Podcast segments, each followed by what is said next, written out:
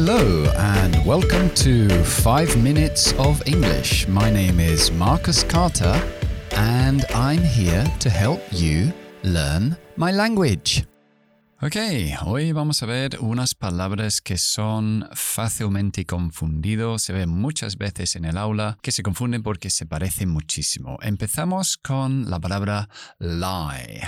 Quizás conocéis lie como mentir. L-I e es un verbo regular. So you lie, en el pasado lied, y el past participle, el participio, es lied. So don't lie to me. No me mientes. He lied to me. Me mintió. I have lied a few times in my life, ¿ok? Muy parecido a lie es uh, la palabra lay. Lay, L-A-Y, significa poner algo, normalmente con un poco de cuidado. Uh, for example, I laid my things on the table. El pasado de lay es laid, L-A-Y de. Y el participio también. So I laid my things on the table. Puse mis cosas en la mesa con cuidado. Y otro verbo que es súper parecido es to lie, tumbarse, acostarse, que es igual que mentir. So I lie on my bed um, before I get up for breakfast. Me tumbo en la cama. Eso no tiene sentido, pero bueno.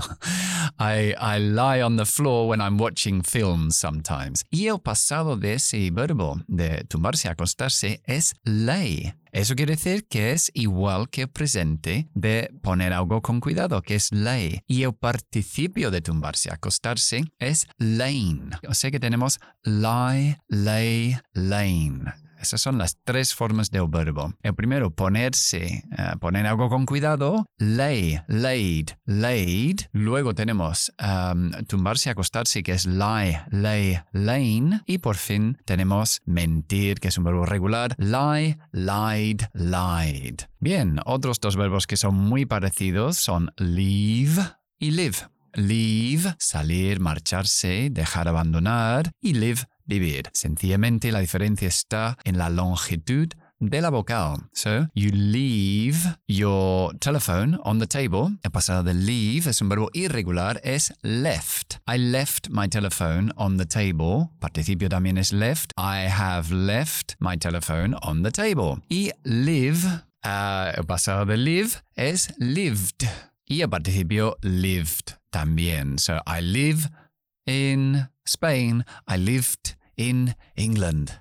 A long time ago, yes. Okay, all right. Otros verbos que son muy similares son rise y raise. Rise, subir, elevar. Raise, subir, elevar. ¿Cuál es la diferencia? Pues rise es lo que llamamos un verbo intransitivo. Eso quiere decir que no tiene objeto, no hay tránsito desde el sujeto hasta un objeto. ¿no? The sun rises. El sol sale, el sol sube. No eleva a otra cosa, no hay un, ningún objeto. O sometimes um, the prices rise. Los precios suben, pero no suben a otra cosa. Es un verbo intransitivo sin objeto. Bien, el pasado de ese rise es rose, como una rosa. Rise, rose, risen, subir, elevar, elevé, elevado. Y la otra palabra que es raise es igual, el mismo verbo, pero es un verbo transitivo. Se eleva a otra cosa, un objeto. So I raised my hand. Subí mi mano, elevé mi mano. Um, o también podemos decir, uh, the shop raised